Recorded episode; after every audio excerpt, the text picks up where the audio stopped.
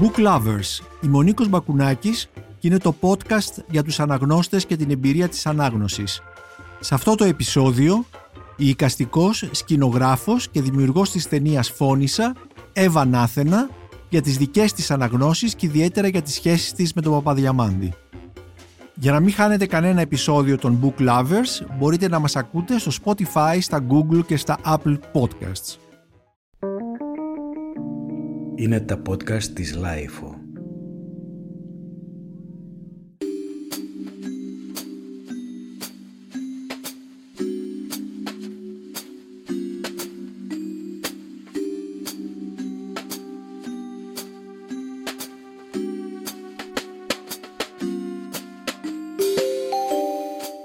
Εύαν Νάθηνα, σε ευχαριστώ που είσαι σήμερα εδώ στο στούντιο της LIFO για το podcast Book Lovers και θα ήθελα να ξεκινήσουμε τη συζήτησή μας ε, με την ερώτηση, μια κλασική ερώτηση, πότε αρχίζεις να διαβάζεις; Νομίζω, καταρχάς σας ευχαριστώ για την πρόσκληση και την πρόκληση να μιλήσουμε για το αγαπημένο θέμα που είναι τα βιβλία. Νομίζω ότι ξεκινώ να διαβάζω στο τέλος του δημοτικού, στις αρχές του γυμνασίου. Και νομίζω πρώτο ξεκινώ να διαβάζω αυτό που λέγεται βιβλίο και όχι σχολικό βιβλίο με την Πινελόπη Δέλτα ως όφυλα, όπως κάθε παιδί πιστεύω, στον ελλαδικό τουλάχιστον χώρο. Και πολύ... Είναι ένα βιβλίο που το βρήκες στο σπίτι σου ή που το... Νομίζω με το χάρισαν. Θυμάμαι, θυμάμαι με το χάρισαν και μετά όμως εγώ πήγα στο βιβλιοπωλείο και πήρα και άλλα βιβλία της Πινελόπης Δέλτα, γι' αυτό και δεν θυμάμαι με ποιο ξεκίνησα γιατί από μικρή μου άρεσε μάλλον να μαθαίνω κάτι ολιστικά, δηλαδή να το περικυκλώνω, να μη στέκομαι στο ένα, να θέλω να μαθαίνω τα περισσότερα που μπορώ. Γι' αυτό και όποτε ανακάλυπτα ένα συγγραφέα, πολύ γρήγορα νομίζω διάβαζα τα άπαντα αυτού του συγγραφέα. Έτσι όπως συνέβη και με τον Παπαδιαμάντη. Θα φτάσουμε στον Παπαδιαμάντη βέβαια. Άλλωστε είναι και το θέμα των ημερών. Η ταινία σου φώνησα έχει τεράστια επιτυχία και ξαναφέρει τον Παπαδιαμάντη μέσα από τη δική σου οπτική στην επιφάνεια και αναδεικνύει τη διαχρονικότητά του. Θα μιλήσουμε λοιπόν για αυτόν. Αλλά ήθελα να σε ρωτήσω, στο σπίτι που μεγαλώνεις, ε, διαβάζοντας τη βιογραφία σου, το βιογραφικό σου είδε ότι έχεις γεννηθεί στο Ηράκλειο. Στο Ηράκλειο της Κρήτης, ε, ναι. Υπάρχει βιβλιοθήκη, είναι ένα σπίτι που διαβάζει; Δεν θα το έλεγα. Υπάρχει μια βιβλιοθήκη, αλλά που δεν είναι οι γονείς μου, ας πούμε, αυτοί που θα μας έσπροχναν προς το διάβασμα τόσο πολύ. Όμως, ε, εγώ ήμουν ένα ανήσυχο πνεύμα από πολύ μικρή και στις πρώτες τάξεις του γυμνασίου που ανακάλυψα τη μαγική περιοχή που λέγεται Όμηρος, νομίζω ότι ποτίστηκα για πάντα. Άλλωστε έχω και μια θεωρία ότι ο Όμηρος είναι η δεξαμενή, η αέναη και η παντοτινή του όποιου πράγματος διαβάζουμε αυτή τη στιγμή. Δηλαδή η θεωρία δικιά μου η οποία επαληθεύτηκε τα επόμενα χρόνια, αλλά εγώ στην αρχή ήμουνα όταν ανακάλυπτα τον Όμηρο και τους στίχους του, ήμουνα ειλικρινά μαγεμένη.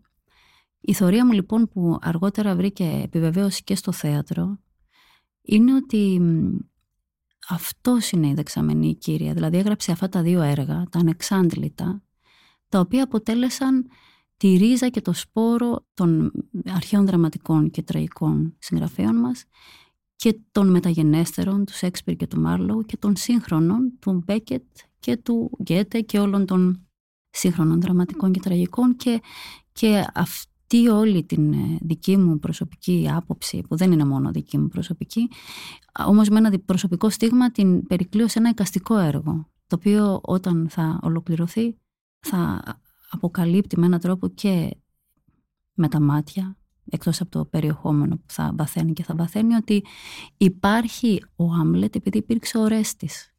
Και όλα είναι μεταποιημένα. Και όλα είναι κάθε εποχή και κάθε ανάγκη και κάθε συγγραφέας τα επαναπροσδιορίζει με το δικό του τρόπο έτσι ώστε να περιέχεται και η εποχή. Και φυσικά έχουν όλα τρομερή αξία μέχρι και στο σήμερα, αλλά ο Όμηρος ίσως είναι ο πρώτος συγγραφέα που με ενέπνευσε να ξεκινήσω. Ε, τον Όμηρο τον ανακαλύπτεις ε, στο γυμνάσιο ως ε, σχολικό ανάγνωσμα Ακριβώς. μέσα από την, στο μάθημα ας πούμε των, των αρχαίων ελληνικών; Ακριβώς και, και, και αρχίζω να ζωγραφίζω παράλληλα. Και μόνη σου τον ανακαλύπτεις ή υπάρχει κάποιος καθηγητής όχι, από πίσω; Όχι, το διδάσκομαι κανονικά. Ναι, αλλά είχα κατα, δύο καταπληκτικές φιλολόγους. Καταπληκτικές, στην Κρήτη πάντα. Στην Κρήτη πάντα.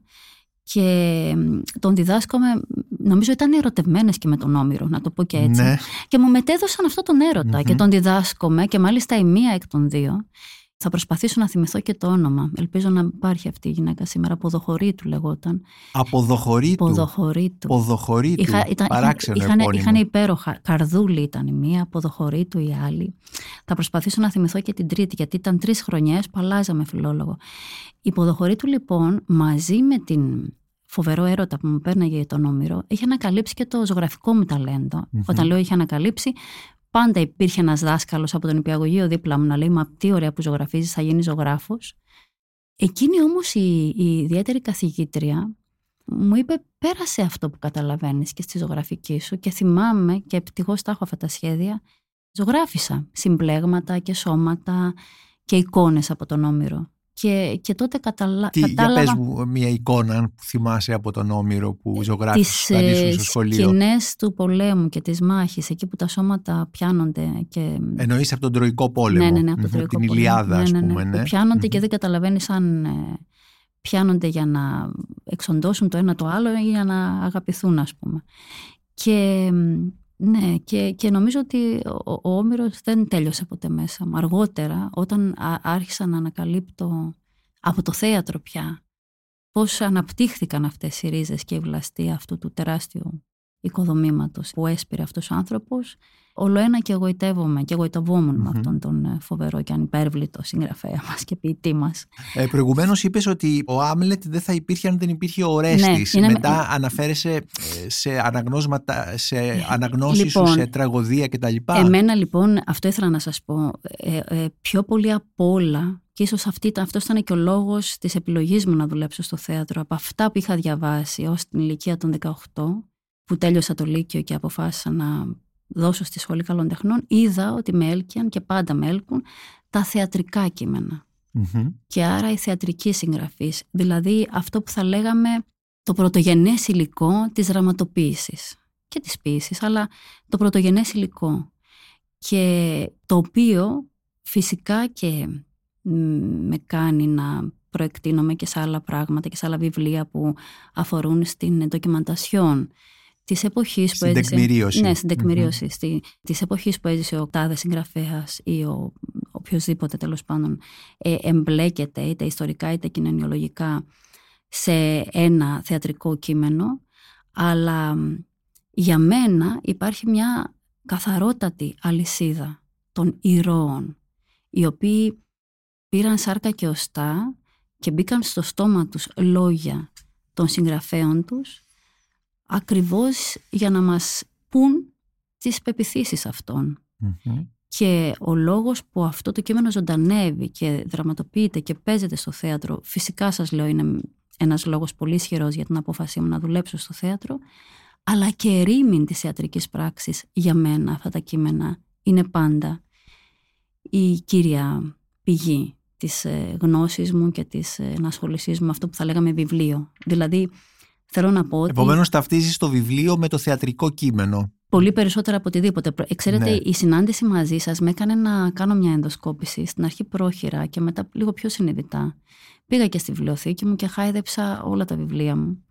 Γιατί λέω, είπα σε μια φίλη, τι θα πρωτοπώ; Είναι σαν να έχω ξεχάσει τι έχω διαβάσει. Και μου λέει, θα πας στη βιβλιοθήκη σου και θα περάσεις ένα χάδι όλα σου τα βιβλία. Και ποια βιβλία χάιδεψες; Ε, είναι όλα θεατρικά. Δηλαδή, Για όταν- πες μας. Δηλαδή, όταν κάνω, ας πούμε, τον Τσέχοφ εγώ. Ναι. Έχω όλα τα βιβλία του Τσέχοφ. Του Στρίμπεργκ, έχω όλα τα έργα του Στρίμπεργκ. Ναι. Του Μπέκετ, έχω όλα τα βιβλία του Μπέκετ. Και μάλιστα του Τσέχοφ ειδικά και του Σέξπιρ είναι οι προσωπικές συλλογές του Βασίλη του Φωτόπουλου που μου τις δώρισε ο Διονύσης που κρατάνε έτσι ένα μεγάλο ράφι, ειδικά του Σέξπιρ. ναι. Του Σέξπιρ Α, τα Ήταν τα έργα. βιβλία του Βασίλη Φωτόπουλου Ναι, ναι, ναι, ναι, ναι. που τα, σου τα έδωσε ο Διονύσης Φωτόπουλος, ο αδελφός του. Ξέροντας ότι ε, μου λέει κοίτα πάρτα αυτά Επομένως, γιατί ναι, εσύ, μας- εσύ θα, τα, θα τα καταπιείς έτσι. Ναι, μου σ' αρέσει να... επομένως μας περιγράφεις τώρα μια γενεολογία, μια διαδοχή, ένα είδος διαδοχής Ναι. από τον Φωτόπουλο, τον σκηνογράφο Φωτόπουλο, Ναι. στον σκηνογράφο Διονύση Φωτόπουλο, Βασίλη Φωτόπουλο, στον Διονύση Φωτόπουλο και μετά στην σκηνογράφο Εύα Νάθενα. Θα σας πω τώρα κάτι σαν ανέκδοτο. Όταν κάποια στιγμή μου είχαν προτείνει να κάνω μία σειρά στη τηλεόραση που δεν την έκανα τελικά για το, Καρα- του Καραγάτση, το Γιούγκερμαν. Μμμ. Εγώ πήρα όλα τα βιβλία του Καραγάτσι και το κλειδί του σπιτιού του Φωτόπουλου, γιατί δεν είχα ακόμα δικό μου σπίτι στην Επίδαυρο. Και πήγα εκεί κάτι σαν χειμερινές διακοπές για να. Έχεις τώρα δικό σου σπίτι Ναι, στην Επίδαυρο. ναι. Μμμ. Κάτι σαν χειμερινές διακοπές λοιπόν για να, Διαβάσεις. να μπω μέσα στα, στα άπαντα του Καραγάτσι. Λοιπόν, αυτές οι περίοδοι που ξεκινάνε με τα άπαντα, εμένα έχουν ποτίσει όλη μου τη ζωή. Και θυμάμαι το Διονύση που με έπαιρνε τηλέφωνο το Φωτόπουλο και μου έλεγε Μα τι κάνεις, παιδί μου, εκεί τόσες μέρες; Και του λέ- λέγα Μη με ενοχλείς. Είμαι πλέον σε μια άλλη δεκαετία που δεν υπήρχε τηλέφωνο. Έχω βυθιστεί εκεί σε αυτές τις φοβερές δεκαετίες του Καραγάτσι. Ε, και όταν διαβάζεις, ξεκίνησες με τα άπαντα της Πινελόπης Δέλτα. Μετά Ναι. διαβάζεις Όμηρο, Οδύσσια, Ηλιάδα. Ναι. Μετά μας λες για τα άπαντα του Σέξπιρ και Ναι. του Τσέχοφ, τα οποία ουσιαστικά. ε, Στην εφηβεία ξεκινάμε με τον Παπαδιαμάντη πολύ γερά πια. Α, θα και, μας δεν, και μιλήσεις δεν τον γι' αυτό. αφήνω. Δεν τον αφήνω. Στην εφηβεία λοιπόν διαβάζεις Παπαδιαμάντη. Πριν φτάσουμε στο Παπαδιαμάντη, όταν διαβάζεις, κρατάς σημειώσεις. Στην αρχή, στο μυαλό μου, ναι. Και μετά, ειδικά με τον Παπαδιαμάντη, δεν σταμάτησε μόνο με το μυαλό. Άρχισα να κρατάω σημειώσεις πολύ νωρίς και κάποια στιγμή συνειδητοποίησα, αφού είχα διαβάσει διάφορα διηγήματα, αφηγήματα και όλα του τα μικρά στην αρχή και τα μεγάλα, ότι η φώνησα είναι σαν να τα μετουσιώνει Δηλαδή, όλα. πότε εντοπίζεις τη φώνησα για πρώτη φορά; Νομίζω στο Λύκειο, στα 16, 17, στο, ναι. Στο, Είναι πολύ πολύ νωρίς. παράξενο αυτό Ναι, και ναι. παράδοξο επίσης. Για να... Δεν είχα, δεν είχα αυτές τις προσλαμβάνουσες που έχω τώρα. Κάτι άλλο είχα καταλάβει. Τι είχες καταλάβει; Είχα καταλάβει ότι αυτό το κείμενο με έλκει και με αποθεί μαζί. Δηλαδή Μμμ. κάτι λέει το οποίο με, με αποθεί φρικτά, γιατί δεν μπορεί να υπάρχει ένας τέτοιος Μια άνθρωπος. γυναίκα που. Και από την άλλη κάτι μου έλεγε που με τραβούσε σαν μαγνήτης. Εγώ προχώρησα σε άλλα κείμενα του Παπαδιαμάντη και δεν τον άφηνα αυτόν τον τόμο, ειδικά τον τρίτο τόμο. Τον τρίτο τόμο τη- από τα Από τα άπαντα άπαντα. των εκδόσεων Δόμος. Ακριβώς. Και κάποια στιγμή μετά τα 18 συνειδητοποίησα ότι δεν με, το με αποθεί είχε υποχωρήσει και είχε μείνει το ελκτικό ε, στοιχείο, έλξη. η έλξη. Γιατί αναγνώριζα σε αυτήν την ηρωίδα κάτι το οποίο πολύ αργότερα μου το απάντησε η ζωή. Τι ήταν αυτό; Ε, τα τραύματα. Μμμ. Αναγνώριζα δύο τραύματα πολύ σοβαρά. Τα οποία είχαν σχέση με, τη, με τα δικά σου βιώματα, με, δικά σου της τραύματα. μητέρας μου τα Της βιώματα, μητέρας σου, μμμ. αλλά όταν πολύ αργότερα, τώρα κάνω skip στο χρόνο, Ναι. μπήκα σε αυτή την περιοχή που λέγεται διαγενειακό τραύμα από ειδικούς έπειτα του Σονιέ, του, Ναι. ακόμα και του Φρόιντ που χρειάστηκε να διαβάσω για την ταινία και όλη τη μεγάλη έρευνα που έκανα. Ε, τότε κατάλαβα ότι ο Παπαδιαμάντης έγραφε 120 και πλέον χρόνια πριν κάτι το οποίο έμελε να ανακαλύψουμε εμείς πολύ αργότερα. Και αυτά τα δύο τραυματικά στοιχεία που είχε αυτή η ηρωίδα, εγώ το αναγνώριζα στη μητέρα μου και στα δικά Μμμ. της τα βιώματα. Ας πούμε αυτό που λέγεται γονική παροχή. Οι μύθοι, ξέρετε, δεν ε, συστάθηκαν για να μας περιγράψουν ε, ιστορίες με τις οποίες θα διασκεδάζαμε. Μ, Γράφτηκαν και εντυπώθηκαν στη συνειδήση των ανθρώπων για να μας πούν από τι υλικά είναι φτιαγμένος ο Μμμ. άνθρωπος. Ο μύθος του Ιδίποδα λοιπόν, που είναι ο πιο ακραίος μύθος για τη γονική παροχή, για αυτή που δεν δόθηκε ποτέ σε αυτό το παιδί. Η γονική παροχή, βέβαια, υπάρχει και ένας νομικός όρος σήμερα ως γονική Υπάρχει παροχή. γονική παροχή, αλλά υπάρχει και ένας ψυχιατρικός όρος Ναι. γονικής Μμμ. παροχής. Η γονική παροχή λοιπόν είτε είναι ηλική που υπάρχει ο νομικός όρος, είτε είναι ψυχική που αφορά στο μύθο του Ιδίποδα, είναι ένα πολύ σοβαρό στοιχείο το οποίο πρέπει να συστήνει την οντότητα και την, ανατρο- την ανατροφή αρχικά και την οντότητα ενός ανθρώπου. Και στην ακρότητα το μύθος του Ιδίποδα φτάνει να μας πει ότι αν δεν την πάρει ένα παιδί αυτή τη γονική παροχή, δυστυχώς θα έχει ένα έλλειμμα Μμμ. που δεν θα το, το συμπληρώσει ποτέ και κανένας. Ούτε η δημιουργία οικογένειας, ούτε τα παιδιά, ούτε καμία ευτυχισμένη στιγμή, ώσπου να λύσει αυτό το γρίφο της ζωής του, το γιατί δεν την πήρε. Και μάλιστα ο, ο Ιδίποδας τον λύνει με αυτόν τον τραγικότατο τρόπο για να μας πει πάλι ο μύθος ότι ο αίτιος θα λάβει τα πρώτα πυρά, ας πούμε, τε- τα πρώτα βέλη. Εγώ λοιπόν αναγνώριζα δύο τραύματα της μητέρας μου. Το ένα ήταν η γονική παροχή, γιατί ήταν πρωτότοκη κόρη μιας οικογένειας που το κληρονομικό στοιχείο που πήρε και κατά τον νόμο και κατά τον άγραφο νόμο θα έπρεπε να το πάρει ολοκληρωτικό και ατόφια, αλλά δεν έγινε έτσι, διαμοιράστηκε αυτό. Μμμ. Και αποσιωπημένα πώς τη θλίψη της μητέρας μου και την ήττα και την απόρριψη και την πεποίθηση ότι δεν είναι δίκαια τα πράγματα στη ζωή. Την λάμβανα, την καταλάβαινα. Δεν το είπε ποτέ, δεν το πρόφερε ποτέ σαν λέξη, αλλά εγώ το ένιωθα ότι ένιωθε ότι οι γονείς της την υποτίμησαν. Ναι. Το λέω, τη- λέω τη λέξη υποτίμησαν, που ακούγεται πολύ ακραία λέξη, αλλά αυτή τη λέξη χρησιμοποιούν και οι ειδικοί για την ε, ηρωίδα μας, Ναι. την Παπαδιαμάντη, τη φώνησα. Και βρίσκεις ε, στη, στη φώνησα που διαβάζεις λοιπόν, βρίσκεις αυτή την, το προσωπικό σου τραύμα. Και το, Και πιο, το σο- το, πιο, αναγνωρίζεις. το πρώτο Μμμ. ήταν αυτό. Το πιο σοβαρό όμως, που δεν το είχα καταλάβει και πήρε πολλά χρόνια. Είχα φτάσει πλέον να διδάσκω το διαγενειακό τραύμα. Τόσο πολύ είχα διαβάσει και μ, πέρασα κι εγώ από, μ, στη ζωή μου από πολλούς ειδικούς, φίλους και ειδικούς ειδικούς.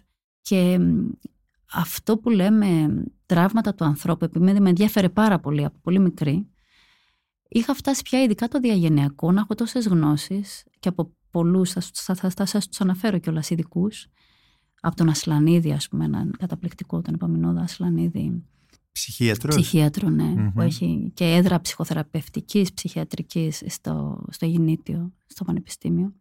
Τον Εύζωνα, Νικόλας Εύζωνας, αυτός διδάσκει στη Σορβόνη, επίσης καταπληκτικός ψυχίατρος. Και μ, οι ψυχοθεραπεύτριες ε, μ, Φωτεινή Τσαλίκογλου και Ελισάβετ Μπαρμπαλιού, δύο εξαιρετικές κυρίες με μεγάλο συγγραφικό έργο και οι δύο που μου βοήθησαν να καταλάβω την πλευρά των ανδρών. Μμμ. Αυτό λοιπόν που καταλάβαινα για να κλείσω και τις παρεθέσεις και τις αγγίλες είναι ότι το διαγενειακό τραύμα είναι μια ιστορία που έχει διαποτίσει την ιστορία μας σε αυτόν τον τόπο. Ότι υπάρχουν τραύματα τα οποία τα έχει περιγράψει η ιστορία μας και οι επόμενες γενιέ- γενιές προχώρησαν χωρίς ούτε να τα έχουν αναλάβει, ούτε να τα έχουν δει, ούτε να τα έχουν λύσει στα χέρια τους. Δηλαδή οι κόμποι συνέχισαν να γίνονται μεγαλύτεροι κόμποι. Και ενώ είχα φτάσει να το, σας λέω, σε τέτοια σημεία γνώσης ώστε να το μπορώ να το περιγράψω και να το διδάξω σε σχέση με τη θεωρία του ενός ή τη θεωρία του άλλου, δεν είχα καταλάβει πώς το έφερα εγώ ίδια μέσω της μητέρας μου. Έπρεπε να ακούσω, ας πούμε, τη μαρτυρία μιας γονεϊκής, την οποία αποκτήσαμε με τον άντρα μου όταν τα παιδιά μας ήταν 1,5 ετών, που μου είπε τη μαγική φράση «Μα η μνήμη είναι κυταρική». Ναι. Περνάει μέσα από το Ναι. σώμα μας χωρίς να μας ρωτήσει. Οπότε σιγά σιγά κούμποσαν όλες οι ψηφίδες αυτής της μεγάλης έρευνας που είχα κάνει ως τότε για τον Παπαδιαμάντη. Βέβαια διακόπτονταν. Στο Παπαδιαμάντη ήμουνα back and forth, back and forth. Ναι. Έμπαινα και έβγαινα, έμπαινα και έβγαινα. Και το 2009, επειδή είχα μια φυσική, μ, ένα φόβο έτσι με την τεχνολογία, δέχτηκα ένα λάπτοπ σαν δώρο και εκεί αποφάσισα να βάλω όλο μου το αρχείο και όλες μου τις σημειώσεις σε ένα Ναι. φάκελο που τον ονόμασα από την αρχή όχι φώνησα. Αυτό ήταν το περίεργο. Από την αρχή έγραψα τη λέξη ταινία. Πεπισμένη ότι μόνο έτσι αυτό το αφήγημα θα μπορούσε να... Επομένως η φώνησα και η σχέση σου με τον Παπαδιαμάντη δεν είναι ένα καλλιτεχνικό project, είναι ένα βιωματικό project. Ν- Ναι, σε Αφού- μεγάλο βαθμό. Αφού σε μου μεγάλο... λες ότι ξεκινάς από την ηλικία των 16 ετών, αρχίζεις να συνειδητοποιείς αυτό το, το τραύμα της μητέρας σου και τα λοιπά, αρχίζεις να το ψάχνεις και όλα αυτά τα πράγματα και το 9 φτιάχνεις ε, ένα τετράδιο ηλεκτρονικό στο καινούριο σου λάπτοπ που το ονομάζεις ταινία. Ταινία. Μμμ. Αλλά πριν από αυτό, επειδή από την ηλικία των 14 μέχρι τα 18 ήμουνα στη χοροδία, σε μια υπέροχη χοροδία που είχε βάλει το χεράκι του ο Μάνος Χατζηδάκη στο, στο Ναι. Ηράκλειο Κρήτης για να δημιουργηθεί για το μουσικό Αύγουστο αυτό το Ναι. υπέροχο που δημιούργησε. Και έκανα λοιπόν και κλασικό τραγούδι και ανακάλυπτα τη μαγεία της μουσικής παράλληλα με τη ζωγραφική που άρχισα να διδάσκω Ναι. μετά τα 18. Μιας που λες μουσική, υπάρχει κάποιο, κάποιο τραγούδι, κάποιος ήχος που να το συνδέεις με βιβλίο; Πάλι θα πάμε σε αυτό. Πάλι θα πάμε στη φώνησα και δεν θέλω. Αλλά Και ποιο είναι αυτό, ποιο είναι αυτό το τραγούδι δηλαδή, που έρχεται από τότε, που είσαι μικρή και είσαι σε χοροδία και τα λοιπά; όχι, ήχους, ήχους, Ήχους. ήχους. ήχους θα- Μμμ. Η- η- Στην πρεμιέρα της ταινίας λοιπόν ήταν στο κοινό η Χάρης Αλεξίου Ναι. Και της απευθύνθηκα, δεν περίμενε η Χάρης να την αναφέρω και της είπα εκείνη την ώρα Χάρης είσαι εδώ και είμαι πολύ ευτυχής γιατί με βοηθάς να περιγράψω την αλυσίδα την οποία δημιουργούμε όλοι οι άνθρωποι Ναι. που εμπλεκόμαστε σε αυτή την ταινία. Και είπα ότι είχα την τύχη να την τύσω στο θέατρο σε κάποια κείμενα του Φώτη του Κόντογλου ενός άλλου καταπληκτικού, εν πάση περιπτώσει, επίσης α- Αγίου των γραμμάτων μας και η Χάρης κάποια στιγμή έκανε με το στόμα της αυτό το φοβερό νανούρισμα που με, με διακτίνησε στη βρεφική μου ηλικία, στην κούνια μου, στην κυριολεξία Μμμ. και στα βάθη των αιώνων. Και αυτό ήταν αυτό το νανούρισμα το... μμμ. και έπαθα εκείνη την ώρα, πραγματικά έκανε μια, μια τομή ο χρόνος στο κεφάλι μου. Και θυμόμουν μετά από δύο ή τρία χρόνια που είχαν περάσει από αυτή τη στιγμή με την Χάρη, να το πω στην πρόβα στην καρδιοφιλιά, γιατί όταν θα ερχόταν η ώρα, στην πρώτη πρόβα που κάναμε με το κείμενο, να πρέπει να ανανουρίσει το παιδί, ήθελα αυτό το ανανούρισμα, αυτό τον ήχο. Ένας ήχος λοιπόν, ένα ανανούρισμα και, και... που το συνδέεις με τη φώνησα. Ναι, δεν πρόλαβα να το πω όμως στην καρδιοφιλιά, ξεχάστηκα. Mm-hmm. Και ξαφνικά, ένας ήχος λοιπόν. Και ξαφνικά η καρδιοφιλιά διαβάζει το κείμενο και σταματάει και κάνει αυτό ακριβώς που σας είπα μόλις. Χωρίς να τη έχεις πει τίποτα. Τίποτα, τίποτα. Και τότε συνειδητοποίησα, χάρη τη απίφθηνα λοιπόν, ότι έτσι θα συνονοηθούμε οι γυναίκες και οι άντρες σε αυτή την ταινία. Από το τώρα μας και από τα βάθη των αιώνων. Ναι. Αυτός ο ήχος, όπως και άλλοι ήχοι που με στήχιοναν, που δεν μπορώ να τους θυμηθώ με έναν τρόπο, γιατί πώς να θυμηθείς τι είναι η γιαγιά σου ή ο ναι, παππούς σου; Ναι. Πώς να θυμηθείς πώ σου περιγράφαν τους γονείς τους και έχεις μια αίσθηση αυτών. Ναι τους γονείς τους, δηλαδή τους προγόνους σου που δεν τους έχεις γνωρίσει, αλλά τους φέρεις. Πώς να το... Είναι θέμα, είναι θέμα DNA. Ναι. Δεν μπορώ να το εξηγήσω ακριβώς. Ναι. ναι. δεν ξέρω πώς μπορείς να το περιγράψεις αυτό, αλλά ο, ο Ελίτης που έχει γράψει αυτό το φοβερό βιβλίο το 1976 και το έχει ονομάσει «Η μαγεία του Παπαδιαμάντη», είπε πολύ ωραία ότι ένα παιδί, λέει, σαν τον Παπαδιαμάντη, μεγαλωμένο πλάι στη θάλασσα, δεν μπορεί παρά να έχει την ακοή τρισδιάστατη. Ξέρετε αυτό το βιβλίο. Εσύ έχεις μεγαλώσει πλάι στη θάλασσα; Έχω μεγαλώσει πλάι στη ναι. θάλασσα. Ταυτίστηκα. Αυτό το βιβλίο όμως του Ελίτη ήρθε στα χέρια μου στα μισά των προβών. Και με μεγάλη έκπληξη, έχοντας μάρτυρες τους ηθοποιούς και τους συντελεστές που ήδη είχαμε εισχωρήσει ναι. σε, όλο, σε όλο τον κόσμο που είχα εγώ μπει και προσπαθούσα να τον μεταφέρω για να έχουμε την ίδια αφετηρία, τους έδειχνα το βιβλίο, δορισμένο από ένα ψυχίατρο κιόλας φίλο μας, και τους έλεγα, Μα το βλέπετε. Αυτό σας έλεγα. Σας έλεγα, ναι. ας πούμε, ο Παπαδιαμάντης από την αρχή, από την πρώτη ε, συνάντησή μας, έχει δύο γλώσσες ξεκάθαρες. Έχει την ομιλούσα που μπήκε ατόφια στην ταινία μας. Οι διάλογοι δεν είναι του σεναρίου, είναι του παπαδιαμαντη Το μεταφέραμε ατόφια. Και είμαι πολύ περήφανη που το κάναμε αυτό και αποδεικνύεται ότι αυτή η γλώσσα αντέχει και θα αντέχει. Ναι.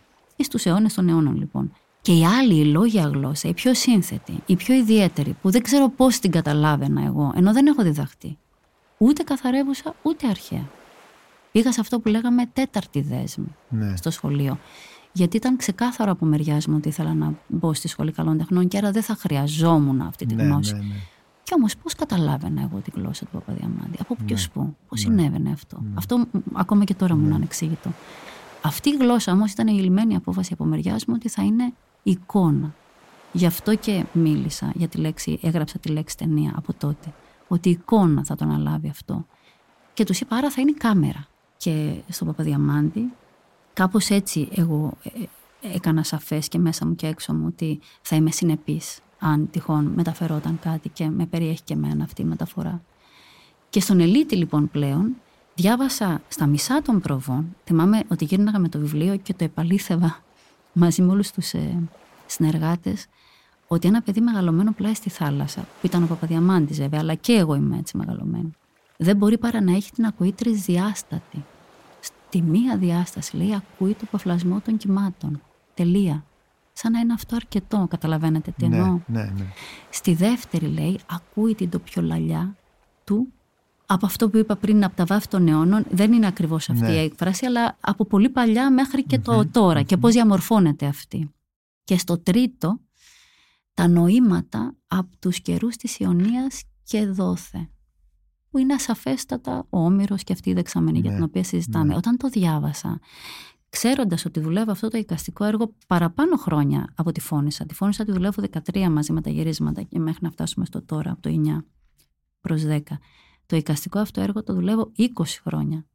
Και, και τι εικαστικό έργο είναι αυτό; Αυτό είναι ένα εικαστικό έργο που θα είναι, θα δω τώρα πώς θα είναι, μια δραματοποιημένη πομπή που θα συγκεντρώνει και θα πυκνώνει όλους τους ήρωες, τους θεατρικούς που έχω γνωρίσει ναι, εγώ ναι, ναι. τουλάχιστον και θα αποδεικνύει αυτή την αλυσιδα που σας είπα με έναν τρόπο. Ότι ναι. υπάρχει ο, ο Άμλετ επειδή υπήρξε ο Ρέστης. Ναι. Το δουλεύω τα τελευταία τρία χρόνια στις φυλακές του Αυλώνα με παιδιά που διψάνε να τους Είναι φυλακές ανηλίκων. Είναι φυλακές ναι. ενηλίκων, 18-21 όμως. Μάλιστα. Που αν με ρωτάτε είναι σαν να είναι μια παρατεταμένη εφηβεία που τους διακρινει Και εκ των υστέρων πάλι και αφού πήγα να διδάξω, πάλι μιλώντας με ένα φίλο ψυχίατρο, το Γιάννη το Μαλογιάννη, που μου έδωσε να καταλάβω τι μοιράζομαι με τα παιδιά και τι κάνω με τα παιδιά ακριβώς και πόσο βοηθητικό είναι για εκείνους αυτό και για μένα όμως. Τότε λοιπόν κατάλαβα και διάβασα εκ των υστέρων ότι οι ήρωες αυτοί που διψάνε να τους ε, μαθαίνουν και να τους κατακτούν και να ενσωματώνουν το λόγο, αυτό το λόγο που βάζουν στο στόμα τους οι συγγραφείς τους, εμπροκειμένου τους Σέξπιρ που έχει μια τρομερή στις φυλακές έλξη. Ο Σέξπιρ στις φυλακές; Ο Σέξπιρ, ο Σέξπιρ. Ξέρετε, ο Σέξπιρ στις φυλακές ο... ανηλίκων της Αγγλίας είναι επιβεβλημένος. Εάν ναι. δεν περάσεις έξι εβδομάδες ταχύρυθμα μαθήματα Σέξπιρ, δεν αποφυλακίζεσαι ως ανήλικος στις φυλακές της Αγγλίας. Ναι, και εδώ στον Αυλώνα; Του τον κάνω εγώ λοιπόν το Σέξπιρ. Και; Βάζεις στο στόμα τους, ξέρετε, παραβατικούς ήρωες και ναι. παραβατικά Ποιους πράγματα. ήρωες διδάσκεις. Το Μάκμπεθ, ας πούμε. Ναι. Όλους τους παραβατικούς ήρωες που Ναι. έχει γράψει.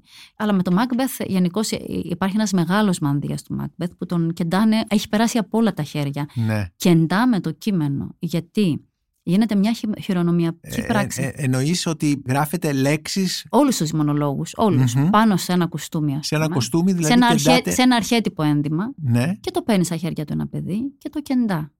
Αυτό ήταν ένα πείραμα το οποίο είχα κάνει πολλά χρόνια πριν και που ευτύχησα σε μια παράσταση εν μέσω κορονοϊού να το δω να γίνεται, να συμβαίνει. Γιατί λέω, εντάξει, με τον κορονοϊό πραγματικά δεν ξέρουμε για πόσο θα ζήσουμε ακόμα. Α κάνω κάποιες από τις ιδέες μου να τις δω να υλοποιούνται. Ναι. Μεταξύ αστείου και σοβαρού το λέω τώρα αυτό. Και έκανα λοιπόν τους Πέρσες στην Επίδαυρο τότε με το Εθνικό και τους στίχους των Περσών που λατρεύω του Εσχύλου τους, ε, και μάλιστα με αυτή την καταπληκτική μετάφραση του Θεοδωρή του Στεφανόπουλου που είναι ίσως ο πρώτος στη τάξη φιλόλογος για μένα στην Ελλάδα. Καθηγητής ήταν στο Καθηγητής, Πανεπιστήμιο κατα- των Πατρών. ναι. Καταπληκτικός, ναι, ναι, καταπληκτικός. Ο λόγος του δηλαδή και αυτού είναι... Και όταν το πρωτοσυνάντησα, στην πρώτη συνάντηση είπα κύριε καθηγητά είμαι τόσο ερωτευμένη, καλά και με το μεγάλο μας συγγραφέα, το οποίο είχαμε έρθει, έχουμε έρθει να- εδώ να υπηρετήσουμε, αλλά και με το κείμενό του και με τόσο χρο- ερωτευμένη χρόνια με τα κείμενα αυτά που εγώ σε αυτή την παράσταση θα τα κεντήσω. Ναι. Και κάναμε λοιπόν μια μεγάλη ομάδα με τις μοδίστρες του Εθνικού και με τους βοηθούς μου και κεντήσαμε τους στίχους των Περσών. Και εκεί λοιπόν συνειδητοποίησα, γιατί αυτό το είχα σημειωμένο να το κάνω σε αυτό το εικαστικό έργο, ότι την ώρα που κεντάς ένα κείμενο, εκτός από τη χειρονομιακή πράξη, αυτή καθε αυτή που με ερμήνευσε αυτός ο φίλος ο ψυχίατρος, διαστέλλεται ο χρόνος. Και είδα κείμενα τα οποία τα έχω διδαχτεί να μου δίνεται τέτοιος χρόνος ώστε να καταλαβαίνω εκείνη τη στιγμή το νόημά του. Δηλαδή όταν κέντησα, έχω κάνει τον Άμλετ με την Καριοφιλιά Καραμπέτη στο ρόλο του Άμλετ και την Μάγια Λιπεροπούλου σκηνοθέτη. Καταπληκτική παράσταση. Μοίρασμα μετουσιωμένο για όλους μας. Κι όμως το βαθύτερο νόημα των στίχων, εγώ προσωπικά, το κατάλαβα όταν κεντούσα. Οπότε είναι κάτι, κατανοείς ένα κείμενο μέσα από μια σωματικότητα Γίνεται, της γίνεται, χειροτεχνίας ναι, αυτής. γίνεται ο λόγος με λάμδα κεφαλαίο εικαστική πράξη Ναι, με ναι, αυτό το ναι, έργο ναι. το εικαστικό. Γίνεται χειροτεχνία Ακριβώς. δηλαδή. Και το Μμμ. μοιράζομαι, σας λέω τώρα, τα τρία τελευταία χρόνια στις φυλακές και ειδικά με το Σέξπιρ τα παιδιά. Το κατάλαβα εκ των υστέρων, αφού διάβασα και αυτή τη μελέτη για τις φυλακές των ανηλίκων στην Αγγλία, ότι μπαίνουν στο στόμα τους, ειδικά τα παιδιά που δεν έχουν παιδεία και δεν έχουν διδαχτεί ποτέ αυτά Ναι. τα κείμενα, μπαίνουν στο στόμα τους πολύ τραγικά λόγια και παραβατικά, τα οποία δεν θα τολμούσαν ποτέ να προφέρουν. Και αυτό Όπως για πες μου και μερικά. αυτό, και αυτό θα, θα τα βοηθάει. Λέει, ας πούμε, ο, την ώρα που πεθαίνει ο Μάκμπεθ και συνειδητοποιεί πόσα κρίματα και πόσα τρα, τραγικούς φόνους έχει κάνει και πόσους ανθρώπους έχει βλάψει. Και λέει, ας πούμε, ότι ένας θεατρίνος είναι η ζωή. Που ανεβαίνει πάνω στη σκηνή να κάνει το νούμερό του και όσο διαρκεί αυτό το νούμερο, αυτό είναι και η ζωή. Το πώς θα πεθάνει και το πώς θα πέσει πάνω στη σκηνή, πώς θα υποκληθεί, πώς θα το κάνει το νούμερό του, είναι όλη του η ζωή. Μμμ. Και στην πραγματικότητα μας λέει πώς πρέπει να το κάνει καλά ώστε να μην έχει να μετανιώνει. Ή ο Μπέκετ, ας πούμε, στον Μπέκετ στο τέλος του παιχνιδιού. Ο Χαμ, αυτός ο τρομερός μονόλογος, θυμάμαι το πρώτο Πάσχα που δίδασκα στις φυλακές, τρεις μαθητές μου, που τους αγαπώ πολύ, που συνέργησαν σε ένα φόνο ενός παιδιού και δεν είναι απλός ο λόγος που τους έχει βάλει μέσα. Μου είπαν, κυρία, εμείς τι θα κάνουμε τώρα χωρίς εσάς; Και τους λέω, ωραία, θα σας δώσω εγώ κάτι να το κάνετε στο κελί σας σε 15 μέρες. Και τους έδωσα την κουβέρτα που θα είχε ο Χαμ στα πόδια του, αν φτιάχναμε αυτό το κουστούμι. Και είχε όλους τους μονολόγους του Χαμ. Και όταν επέστρεψα μετά το Πάσχα από τις διακοπές, τους είπα λοιπόν, και μου λένε, Κυρία, τι ήταν αυτό το κείμενο που μας δώσατε; Κλαίγαμε συνέχεια. Που έλεγε ας πούμε αυτό το κείμενο θα μπορούσα πόσους ανθρώπους λέει τελειώνει η ζωή μου και θα μπορούσα αναλογίζω με πόσους θα μπορούσα να έχω σώσει να σώσω και δεν το έκανα. Τι θα μπορούσα να έχω κάνει και δεν το έκανα. Αυτό όταν στο βάλεις στο στόμα σου ή στο μυαλό σου ένα κείμενο και το νιώσεις στο πετσί σου δεν το διασχίσουν τα μάτια σου. Καταλαβαίνετε τι σας λέω για τη ναι. διαστολή του χρόνου και αυτό το παιδί ή ο άνθρωπος, ο παραβατικός, το ενσωματώσει μέσα του, ξέρετε πόση δύναμη, τι δυναμοποίηση ναι. παίρνει ο λόγος εκείνη τη ναι. στιγμή. Και είμαι πολύ τυχερή που το, το μοιράζομαι αυτό με παιδιά. Και ξέρετε, Διαβάζετε μαζί κείμενα, δηλαδή ναι, ναι. μεγαλόφωνα. Ναι. Και... Διαβάζω, ναι. εκείνα κεντούν και εγώ τους διαβάζω. Μάλιστα υπάρχει, εγώ επειδή δεν επιτρέπεται να πηγαίνω το τηλέφωνο μου μέσα, βέβαια υπάρχει η κάμερα του φοβερού διευθυντή, του Πέτρου Δαμιανού, ναι. που είναι ένας υπέροχος άνθρωπος που έχει φτιάξει αυτό το σχολείο εκεί στον Αυλώνα και έχει καταφέρει και έχει φτιάξει και 7 σχολεία σε 7 σοφρονιστικά ιδρύματα της χώρας μας, όταν είναι 33 τα σοφρονιστικά ιδρύματα. Και το λέω αυτό γιατί λέγονται σοφρονιστικά ιδρύματα, αλλά κάθε άλλο είναι. Δεν είναι, ναι. ξέρετε, οι φυλακές ε, ξενοδοχεία τρίτης κατηγορίας που θα φιλοξενήσουν απλά τους ανθρώπους για ένα διάστημα της ζωής τους. Πρέπει και οφείλουν να είναι σοφρονιστικά ιδρύματα. Οφείλουν δηλαδή αυτή τη δωρεά του χρόνου. Να, αυτή, ναι. αυτή, αυτή τη φράση την ώρα που κένταγα, κατάλαβα από το Σέξπιρ, από τον Άμλετ. Ε, έλεγε, ας πούμε, ότι ένα κτίνο είναι ο άνθρωπος. Δεν κατάλαβε τη δωρεά του χρόνου που του έδωσε ο Θεός. Ναι. Ειδικά στις φυλακές αυτό τους διδάσκω, αυτό ναι. το στίχο του Άμλετ. Αυτό το στίχο του Σέξπιρ. είναι ένας χρόνος που μπορούν να Ότι είναι η δωρεά του χρόνου που σας δόθηκε εδώ. Εκμεταλλευτείτε το να στρέψετε τη ζωή σας ναι. Έκανα μια μικρού μήκου ταινία στις φυλακές με τα παιδιά πάνω στην Αντιγόνη. Και είχα την τρομερή μετάφραση του Νίκου του Παγιαναγιωτόπουλου που, που δεν υπάρχει ναι. στη ζωή πια, αλλά ευτύχησα να τη δει την ταινία μαζί μας στην πρεμιέρα και να είναι πολύ συγκινημένος και αυτός με όλους μας που η φράση εμβληματική που έβαλε πάλι ο συγγραφέας στο στόμα της Αντιγόνης ότι δεν γεννήθηκα να είμαι ένα με το μίσος, γεννήθηκα για να ενωθώ με την αγάπη. Ε, δεν μπορείτε να φανταστείτε πώς ηχεί στα αυτιά μας αυτό να το λένε παιδιά που είναι και μέσα και που δεν ευθύνονται σε μεγάλο βαθμό. Ξέρετε, δεν φταίει ποτέ ένα παιδί όταν μπαίνει στη φυλακή, πάντα φταίει ένας ενήλικας. Ναι. Οπότε εγώ τα κείμενα αυτά Όπως καταλαβαίνετε, δεν μπορώ εύκολα να ξεφύγω από τα θεατρικά κείμενα. Ναι. Γιατί καταλαβαίνω περισσότερο από όλα τι κάνουν αυτά τα ναι. κείμενα στον άνθρωπο, ναι. πώς μας διδάσκουν. Και πολλές φορές φτάνω να πω ότι τι να μας πει και η τέχνη όταν μιλάει η ζωή, και το έχω πει πολλές φορές και μέσα στη φυλακή, αλλά παρόλα αυτά, να πούμε την τέχνη πάλι βρήκα έναν τρόπο να ναι, επικοινωνήσω και ναι, μέσα στη φυλακή ναι. με τα παιδιά. Ε, Εύα, πέρα από τα θεατρικά κείμενα, υπάρχουν άλλα κείμενα, βιβλία, μυθιστορήματα κτλ. Ποίηση, που, ε, ποιητικά κείμενα, βέβαια και τα θεατρικά κείμενα ποιητικά κείμενα είναι. Ακριβώς. Αλλά ένα μυθιστόρημα. Η φώνησα όμως είναι ένα μυθιστόρημα. Ε, ναι, ένα κοινωνικό μυθιστόρημα. Ε, Ακούστε τώρα η φώνησα τι είναι. Ο συγγραφέας της το ονόμασε κοινωνικό και ήταν και αυτό και πολλά άλλα όμως. Δηλαδή ο Παπαδιαμάντης έγραψε ένα μυθιστόρημα που για πρώτη φορά στην παγκόσμια λογοτεχνία, γι' αυτό έχω κόλλημα με αυτό το κείμενο, εγώ το κείμενο πια αυτό το ξέρω απ' έξω, αρχίζει να περιγράφει μια ηρωίδα, όχι ως εκείνη τη στιγμή οι αντίστοιχοι συνάδελφοί του, ο Ντοστογεύσκη, ο Ήψεν, που περιγράφανε έναν ήρωα ή μια ηρωίδα απ' έξω προς τα μέσα. Εκείνος για πρώτη φορά αρχίζει και περιγράφει έναν ήρωα από μέσα προς τα έξω. Γεννάνε οι σκέψεις του το λόγο και τον περιγράφει ψυχιατρικά, με μια ακρίβεια ψυχιατρική, που αργότερα ήρθε ο Φρόιτ και όλες οι θεωρίες, οι μεταγενέστερες, να επιβεβαιώσουν. Σήμερα οι ψυχίατροι που αναλύουν αυτή την ηρωίδα λένε ότι ήταν σαν να είχε γνώσεις ψυχιατρικής ο Παπαδιαμάντης. Και ξέρετε γιατί είχε. Γιατί η δεξαμενή του ήταν ίδια με αυτή του Φρόιτ. Η μύθη. Γι' αυτό και ο Φρόιντ λέει ότι δεν είπε τίποτε καινούριο που δεν το έχει πει πριν από μένα ένας αρχαίος ελληνικός μύθος ή ένας αρχαίος Έλληνας φιλόσοφος. Αυτή η μύθη λοιπόν που μας άφησε ο Όμηρος, αυτό που σας λέω, ναι. εκεί ξαναγυρνάνε όλα. Ναι. ε, ε, ε έκαναν τον Παπαδιαμάντη να γράψει αυτό το αφήγημα, όχι απλά με μια δομή αρχαίας τραγωδίας, που πάλι εμπεριείχαν όλοι, εμπεριείχε όλους τους αρχαίους ε, τραγικούς και δραματικούς, αλλά να βάλει σε κάθε ηρωίδα του, ηρωίδα, όχι ήρωα, θα σας εξηγήσω γιατί, ένα όνομα που πίσω από αυτό το όνομα κρύβονταν ένας μύθος. Οπότε αμέσως έχουμε ένα δεύτερο επίπεδο αφήγηματος. Και μετά αρχίζουμε και έχουμε ένα. Τι τρίτο. κρύβεται λοιπόν, ποιος μύθος κρύβεται πίσω από την Λοιπόν, ε, ακούστε, Παγκογιάννου; ακούστε. Έβαλε όλους τους άντρες να είναι Γιάννηδες, έδωσε ένα κοινό όνομα, επίτηδες, γιατί θέλησε να τους βάλει στο φόντο. Οπότε είναι ο Γιάννης ο Φράγκο Γιάννης, ο Γιάννης ο Καμπαναχμάκης, ο Γιάννης ο Λυρίγκος, ο Γιάννης ο Περιβολάς, ο Άι Γιάννης ο Κρυφός. Και δίνει στις γυναίκες δαχτυλικό αποτύπωμα. Είναι η χαδούλα, αυτή που υποτίθεται δεν πήρε χάδι, μητρικό ή γονεϊκό, αλλά που έμελε να το δώσει σαν παιδοφιλικό χάδι αργότερα στα παιδιά. Η Δελχαρό, που η παράφραση με το χαρό, η Αμέρσα, ας πούμε, η κόρη της, είναι το προσωνύμιο της θεάς Άρτεμις. Άρτεμις, η Άρτεμις ήταν η άζυγος, η ασύζυγος, αυτό σημαίνει Αμέρσα. Μμμ. Αυτή που δεν δέχτηκε ποτέ ζυγό ανδρός στον αφιένα της και στο λαιμό της, ας πούμε, πάνω της. Και έτσι με έναν τρόπο εξοραίζει, ας πούμε, δικαιολογεί υπέροχα και την πρώτη γεροντοκόρη, έτσι, μια- σε μια εποχή που το να είσαι γεροντοκόρη ήταν στίγμα, Στίγμα, ήταν κακό. βέβαια, ναι, ναι. Και αυτός λέει, ας πούμε χαρακτηριστικά με την ε, Χαδούλα, την μητέρα της δεν παντρεύτηκε να έχει την ευχή μου, να έχει την ευχή της η κόρη της αυτή. Δηλαδή την αφήνει να έχει δικαίωμα και γνώμη να μην παντρευτεί και η μάνα της ακόμα περισσότερο.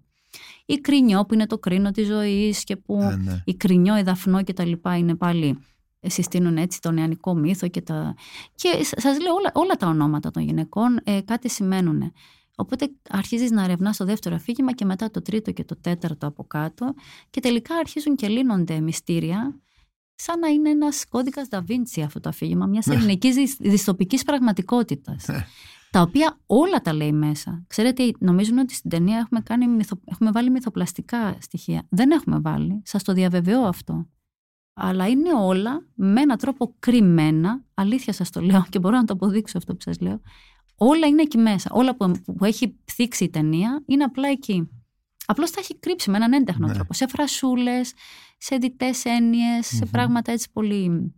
Ε, θα επανέλθω όμως Εύα στην ερώτησή μου αν υπάρχει πέρα από τα θεατρικά κείμενα του Παπαδιαμάντη και κάποιο Κοιτάξτε, οι ποιητές σε μένα πάντα ήταν Μμμ. mm επίσης, ε, ας πούμε ο Καβάφης, που πάλι δουλειά βέβαια με βοήθησε να τον ανακαλύψω. Ναι, ναι. Στο δεύτερο έτος της Σχολής Καλών Τεχνών, λίγο πριν τα 20, επρόκειτο να κάνει τον Καβάφη με το Σμαραγδί το Γιάννη ο Διονύσης Φωτόπουλος. Δεν τον έκανε τελικά ο Διονύσης Φωτόπουλος και η Κοσμία το έκανε ο Δια- Δαμιανός Ζαρίφης. Μμμ. Και έτσι βρέθηκα εγώ βοηθός του Δαμιανού Ζαρίφη. Ενώ πολύ Είχες σύντομα- αρχίσει από τόσο νωρίς να Ναι, εργάζεσαι. ξεκίνησα από το δεύτερο έτος Μμμ. της σχολής, ναι. Ε, Τυχαία έγινε αυτό, πώς ήταν μέσα από... Τυχαία, ναι, ναι, σχεδόν τυχαία. Ο Νίκος ο Σμαραγδής ήταν βαφτισμένος. Γιά- Ο Γιάννης Μαραγδής. Ο Νίκος ο Σμαραγδής ήταν ο, Α. ο διευθυντής φωτογραφίας Αχα, αυτής της ναι. ταινίας. Και τον βάφτισε ο πατέρας μου. Ο πατέρας μου στην ηλικία των 9 ετών Στην Κρήτη. στην Κρήτη. Και Ναι. υ- υπήρχε ένα Και υπήρχε λοιπόν αυτή... Στην Κρήτη αυτό θεωρείται συγγένεια. Ναι, ναι, ναι. Δεν τους είχα συναντήσει τους Μαραγδίδες. ναι. Αλλά ο Διονύσης ο Φωτόπουλος, συναντηθήκαμε κάποια στιγμή και ο Διονύσης ο Φωτόπουλος με είχε ήδη γνωρίσει γιατί είχε έρθει η Τίνα η Παραλή στη σχολή, η, μια φοβερή γλύπτρια Αγγλίδα παντρεμένη με τον Νίκο τον Παραλή, τον ζωγράφο και του έκανε πάντα τις μάσκες και όλα τα προσωπία και είχε έρθει στη σχολή να μας διδάξει μάσκες και της είπε πες μου αν υπάρχει κάποιος καλός μαθητής και αυτά και του λέει αχ Διονύση είναι ένα κορίτσι και έτσι ο Φωτόπουλος με γνώρισε από πολύ μικρή και ξεκίνησε να του φτιάχνω μακέτες στην αρχή στο Ναι. εργαστήριο. Ήταν να την κάνει αυτός σε αυτή την ταινία, δεν την έκανε. ναι. Και έτσι εγώ βρέθηκα στο πλευρό του Δαμιανού του Ζαρίφη να δουλεύω σαν βοηθός του. Και φυσικά δεν υπήρχε περίπτωση να εμπλακώ με την ταινία που θα λεγόταν Καβάφη, αν δεν διάβαζα τα άπαντα του Καβάφη φυσικά. Όλα τα ποίηματα. ε, βέβαια. Και, Ναι. και ας πούμε θυμάμαι για χρόνια να έχω δίπλα στο μαξιλάρι μου τα βιβλία του Καβάφη. Ναι. Όπως και του Τσαρούχη που ευτύχησα μετά. Έλεγα πάντα ο δάσκαλος, Τσαρούχης ο δάσκαλος. τα κείμενά του. Τα κείμενά του τα οποία, τα οποία τα θεωρώ εξίσου σημαντικά, ξέρετε, με αυτά που ζωγράφησε. Ναι. Ειδικά τα τρία του βιβλία. Το «Εγώ είμαι πτωχός και πένι», Ναι. στο, ε, το, εμ, αχ, κοίτα τώρα που τα ξεχνάω. Θα τα θυμηθώ και θα σας το πω. Ειδικά αυτά τα τρία τα είχα πάντα δίπλα στο μαξιλάρι μου και έλεγα πάντα ο δάσκαλος Τσαρούχης και μια μέρα πήγα να πω ο δάσκαλος του δασκάλου μου γιατί αν είναι ο, ο Φωτόπουλος πια δάσκαλός μου ήταν ο δάσκαλός του Τσαρούχης. Να λοιπόν πάλι η γενεολογία αυτή η ναι, διαδοχή. πάλι Μμμ. γενολογία. Καλά, αυτό που λέμε τώρα, πάλι θα πω μια ανέκδοτη ιστορία. Όταν ο Διονύσης άλλαξε σπίτι, ε, έπρεπε να κρεμάσει τα περιβόητα έργα, τα οποία πιστέψτε με αυτό είναι από μόνο του ένα project και μας φώναξε όλους τους αγαπημένους εκείνη, εκείνη την περίοδο της ζωής του στο σπίτι του για ένα Σαββατοκύριακο να κάνουμε αυτή τη δουλειά, να κρεμάσουμε τα έργα. Ήταν λοιπόν ο αδελφός του, ο ίδιος ο Βασίλης, ο ίδιος βέβαια ο Διονύσης, η βοηθός του για 10 χρόνια και πλέον, η Λίλη Πεζανού, εγώ και η βοηθός μου. Και βέβαια ήμασταν πέντε σκηνογράφοι, έτσι. Πέντε γενιές σκηνογράφων ανά δεκαετία. Και βέβαια υπήρχαν πέντε διαφορετικές γνώμες. Έλεγε, ας πούμε, αυτός, αυτό θέλω να το βάλω από εδώ και έλεγε ο αδελφός του, ίσως εκεί ήταν καλύτερο, άρχιζε η Λίλη κάτι άλλο, εγώ κάτι άλλο, η Μυρτό κάτι άλλο. Και ο Διονύσης, ως, επειδή του αρέσει κιόλας να, και να φαίνεται και να είναι δικτάτορα, έλεγε, λοιπόν, θα το βάλουμε εκεί που λέω εγώ. Και εγώ προσπαθώντας να. Το έλεγε όμως αυστηρά έτσι και το εννοούσε.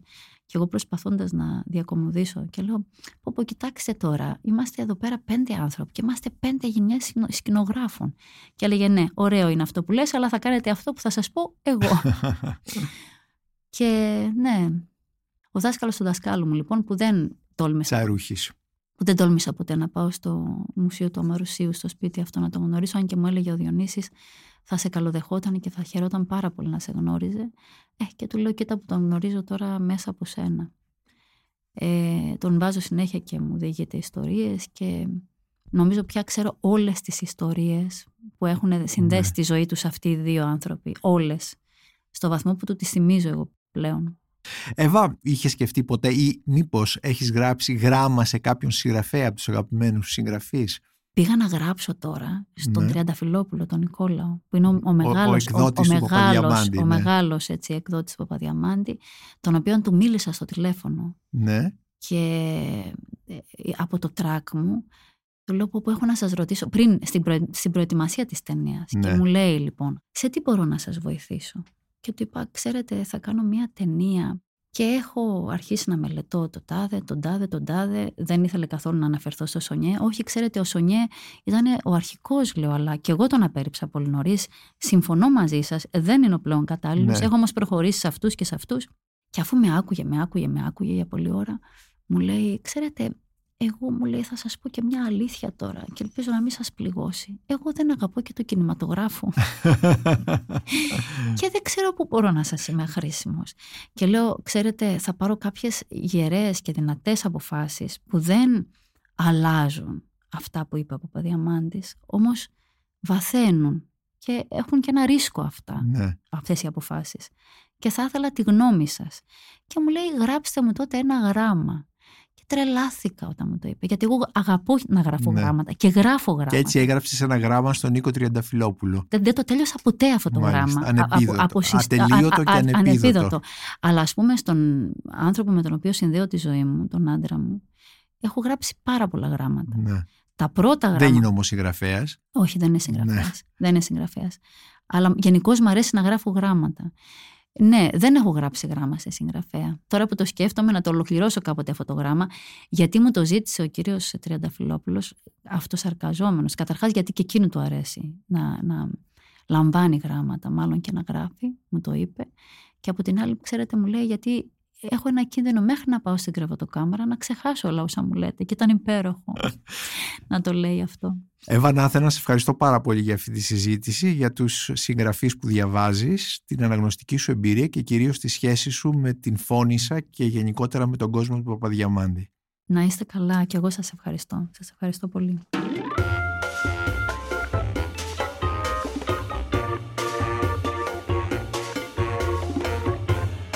Ήταν ένα επεισόδιο της σειράς podcast της LIFO Book Lovers με καλεσμένη την οικαστικό σκηνογράφο και δημιουργό της ταινίας Φώνησα Εύα Νάθενα. Μπορείτε να μας ακούτε και στο Spotify, στα Google και στα Apple Podcasts. Είναι τα podcast της LIFO.